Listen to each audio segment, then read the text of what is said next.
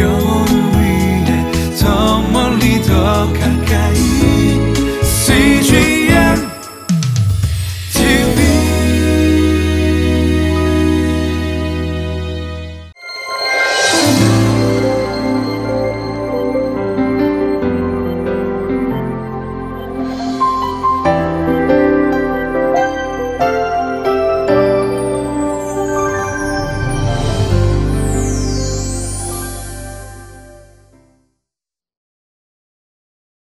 현대인들이 왜 우상에 빠지게 될까요?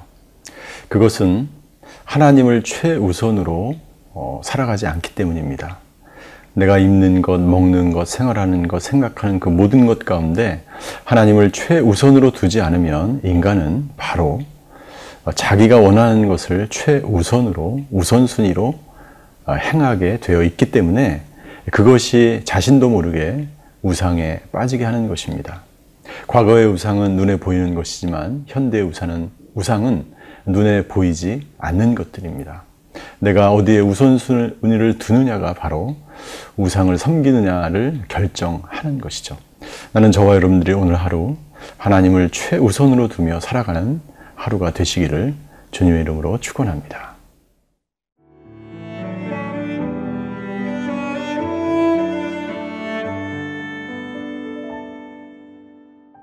시편 106편 34절에서 48절 말씀입니다. 그들은 여호와께서 멸하라고 말씀하신 그 이방 민족들을 멸하지 아니하고 그 이방 나라들과 섞여서 그들의 행위를 배우며 그들의 우상들을 섬김으로 그것들이 그들에게 올무가 되었도다. 그들이 그들의 자녀를 악귀들에게 희생 제물로 바쳤도다.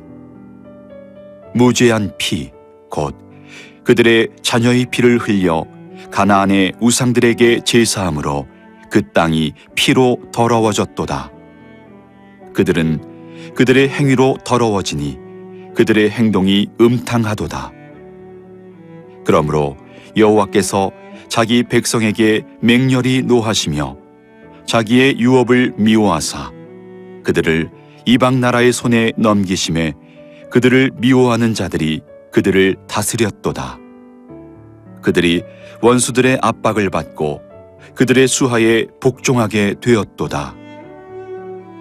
여호와께서 여러 번 그들을 건지시나 그들은 교묘하게 거역하며 자기 죄악으로 말미암아 낮아짐을 당하였도다. 그러나 여호와께서 그들의 부르짖음을 들으실 때에 그들의 고통을 돌보시며 그들을 위하여 그의 언약을 기억하시고 그 크신 인자하심을 따라 뜻을 돌이키사 그들을 사로잡은 모든 자에게서 긍휼히 여김을 받게 하셨도다. 여호와 우리 하나님이여 우리를 구원하사 여러 나라로부터 모으시고 우리가 주의 거룩하신 이름을 감사하며 주의 영예를 찬양하게 하소서. 여호와 이스라엘의 하나님을 영원부터 영원까지 찬양할지어다. 모든 백성들아 아멘 할지어다. 할렐루야.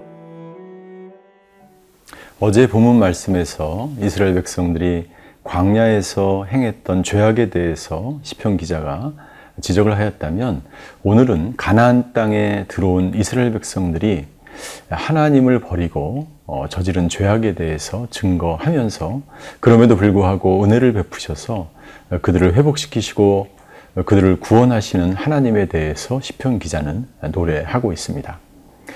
그들은 광야에서 뿐만 아니라 하나님이 주신 약속의 땅, 가나안 땅에 들어와서도 여전히 죄악을 저질렀습니다. 그들이 가나안 땅에서 저지른 가장 큰 죄악 중의 하나는 우상을 숭배하는 것이었습니다. 저희가 오늘 읽은 이 본문의 말씀에 보면 그들이라고 하는 단어가 어, 굉장히 많이 반복되어 있는 것을 볼 수가 있습니다. 그들은 그들이 그들에게 이 계속해서 반복되고 있는 이 그들은 바로 우상을 숭배하는 사람들을 일컫는 단어입니다. 그들이 우상을 숭배한 이유는 뭐냐면 가나안에 일곱 족속이 살았는데 그 일곱 족속이 섬기던 우상을 그들이 그대로 답습하게 되었습니다. 왜 그들이 그것을 본받게 되었을까요? 아니 이상하지 않습니까? 하나님의 사람들이 말도 되지 않는 일을 하는 것입니다. 그 결정적인 이유에 대해서 34절부터 35절까지 기록되어 있습니다. 34절에 보니까 그들이 하나님의 말씀대로 행하지 않았기 때문입니다. 그 땅에 들어가서 일곱 족속을 진멸하라는 것은 그들이 섬기던 모든 우상까지도 다 진멸하라는 의미가 있습니다. 더 나아가서 그들은 35절에 보니까 그들의 행위를 배우기 시작했습니다. 그들의 행위는 무엇입니까? 겉으로 보면 우상 숭배가 아닌 것 같죠. 여러분들 지금도 마찬가지입니다. 세상에서 보이는 것은요, 아, 별 아무것도 아닌 것 같아요. 예수님을 믿는데 전혀 지장이 없는 것 같아요. 우상숭배가 아닌 것 같아요. 그래서 많은 그리스도인들이 세상에 점점 빠져들게 되고 결국에는 탐욕 가운데 빠지게 되고 우상을 숭배하는 데까지 이르게 되는 것입니다. 처음부터 사람들이 나 우상을 섬기겠다고 하는 사람은 없어요. 이스라엘 백성이 그렇게 가나안 땅에 들어가서 우상을 섬기게 된 것이죠. 그 결과는 무엇입니까? 그 결과는 37절부터 39절까지 나와 있는데 가나안 땅에서 일곱 족속이 우상 숭배하였던 두 가지 의식이 있습니다. 근데 그 두 가지의 의식을 하나님의 사람들이 그대로 배워서 따라하는 장면을 37절부터 39절에 기록하고 있는 것이죠. 가나안 족속들이 행했던 그 우상의 두 가지 의식은 무엇입니까? 첫 번째 의식은 자기의 자녀를 우상의 제물로 바치는 것입니다. 여러분들 얼마나 끔찍한 일입니까? 생각해 보십시오. 누가 자녀를 우상의 제물로 여기 보니까 악귀들에게 희생 제물로 바쳤다라고 37절에 기록되어 있습니다. 다른 성경 본문에 의하면 사신 우상이라고 되어 있습니다. 사신은 뭐냐면 말 그대로 사악한 귀신이란 뜻이에요. 자기도 모르는 사이에 우상에 빠지고 사악한 귀신에 빠지는 거예요. 두 번째 이 우상 숭배하던 자들을 답습했는데 그 두 번째 의식은 뭐냐면 이 그들이 우상 숭배하면서 그 성전에 여성 사제들이 있는데 그 여성 사제들과 음란한 행위를 합니다. 그 음란한 행위가 곧 풍요를 가져다 준다고 믿었고 하나의 의식처럼 그들은 행했던 것이죠. 이것을 이스라엘 백성들이 그대로 행했다는 것입니다. 여러분들 우리가 언뜻 보기에는 어, 이렇게 말도 안 되는 일을 할 수 있을까라고 하지만 여러분들 우리가 이 세상 속에 살다 보면 세상 문화와 세상의 그러한 가치관과 세상 사람들이 이야기하는 그 문화 속에 우리가 스며들고 젖어들게 되면 나도 모르는 사이에 이 세상 사람들이 하는 의식을 내가 하고 있는 것을 발견하게 되는 것이죠. 여러분들 이것은 얼마나 안타까운 일입니까? 하나님이 그들을 보시며 안타까워하며 눈물을 흘리시는 것입니다. 나는 우리 주위에서 일어나고 있는 이런 일들이 우리 세대에 그리고 모든 그리스도인들에게 우리 자녀들에게 일어나지 않도록 우리가 기도하며 오늘 본문의 말씀을 묵상하며 하나님께서 이 세대를 지켜주시고 보호하시도록 그렇게 해지하지 않으면 우리도 똑같이 가나안 땅에서 행했던 이스라엘 백성들의 그 우상 숭배를 답습할 수밖에 없다는 것을 우리가 배워야 될 줄 믿습니다.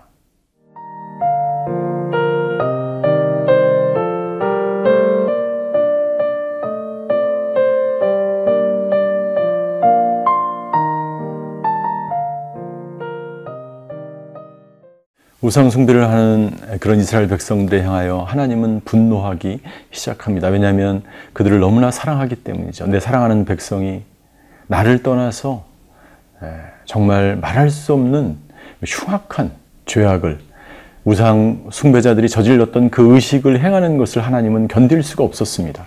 그래서 40절부터 42절까지 보면 굉장히 무서운 단어들이 등장합니다.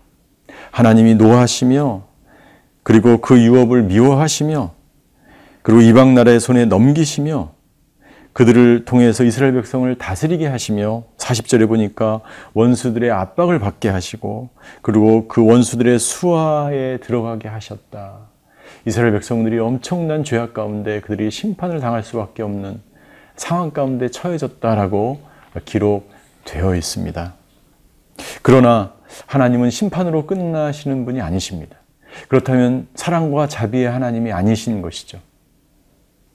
하나님은 이스라엘 백성들이 우상을 섬기는 것이 너무나 고통스러워서 그들에게 심판을 통해서 그것을 중지할 것을 말씀하시면서 동시에 그들을 돌아보십니다. 하나님의 은혜가 44절부터 46절까지 기록되어 있습니다. 44절에 이런 단어로 시작합니다. 그러나, 그러나. 그들이 하나님의 심판 가운데 있었지만, 그러나 하나님의 은혜가 부어지기 시작하는데, 여기 보면 단어들이 바뀌기 시작합니다. 하나님이 그들의 부르짖음을 들으시고 그들을 돌보시고 그들을 기억하시고 뜻을 돌이키시고 46절 그들을 국리히 여기셨다라고 기록되어 있습니다. 여러분들 하나님은요 돌이키셔서 우리를 돌아보시고 우리의 부르짖음에 하나님은 그것을 들으시고 그 뜻을 돌이키사 우리를 극률히 여기시는 분이십니다. 이것이 바로 하나님의 마음인 것입니다. 하나님의 마음은 마치 아버지가 그 자녀를 사랑하는 마음과 같고 독수리가 자기 새끼를 닭이 자기 병아리를 품는 그러한 마음과 같은 것입니다. 하나님은 절대로 당신의 사람을 포기하지 않으시고 당신이 어떤 우상 숭배와 죄 가운데 있을지라도 포기하지 않으시는 그 하나님께서 이스라엘 백성들을 다시 회복시키시는 것입니다. 그래서 시편 기자는 47절과 48절에 이렇게 마무리하고 있습니다. 그 돌이키셔서 이스라엘 백성을 온전하게 구원하시고 돌보시고 회복시키실 그 하나님을 바라보면서 하나님을 찬양하자라고 고백하고 있습니다. 47절에 보니까 마지막에 주의 거룩하신 이름을 감사하며 그분을 찬양하자라고 고백합니다. 40절에 영원부터 영원까지 찬양할지어다라고 권면하고 있습니다. 여러분들 영원부터 영원까지 찬양한다는 것은 어떤 말입니까? 예. 우리가 광야에 있든지 우리가 가나안 땅에 있든지 어느 곳에 있든지 우리는 찬양해야 하고 우리가 우상을 섬겨서 심판 가운데 있든지 어떤 가운데 있든지 그리고 저와 여러분들이 가난하든지 우리가 부하든지 우리가 질병 가운데 있든지 그렇게 않든지 우리가 슬픔 가운데 있든지 우리가 기쁘든지 우리는 어떤 상황에서도 하나님을 찬양해야 함을 우리에게 권면하고 있는 것입니다. 나는 저와 여러분들이 오늘 하루 저와 여러분들이 어떤 죄악 을 지었든지 혹은 과거에 어떤 죄악 가운데 있었든지 지금 바로 이 시간에 하나님을 찬양하는 하나님의 백성이 되시기를 주임으로 축원합니다. 그것을 하나님이 가장 기뻐하시기 때문입니다. 기도하시겠습니다. 하나님, 영원부터 영원까지 찬양하는 저희들 되게 하여 주시옵소서. 우리는 죄악 가운데 빠질 수 없고 나도 모르는 사이에 우상 숭배에 빠질 수밖에 없는 연약한 존재입니다. 그러나 하나님은 그러나의 은혜를 통해서 우리를 돌보시고 회복시키시는 하나님인 줄 믿습니다. 그 하나님을 오늘도 찬양하는 저희 모두가 되게 하여 주시옵소서. 감사드리며 예수 그리스도 이름으로 기도하였습니다. 아멘.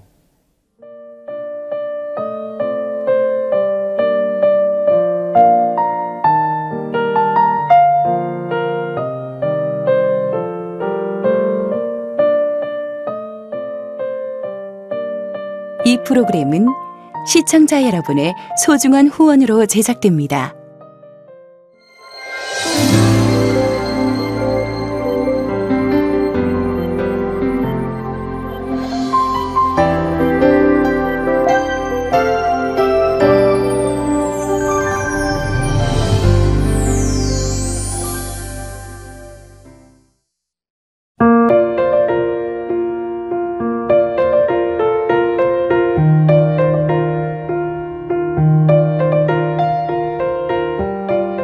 IT 회사에서 하나님의 부르심은 무엇일까 고민하며 직장 생활을 하고 있는 정은우 청년.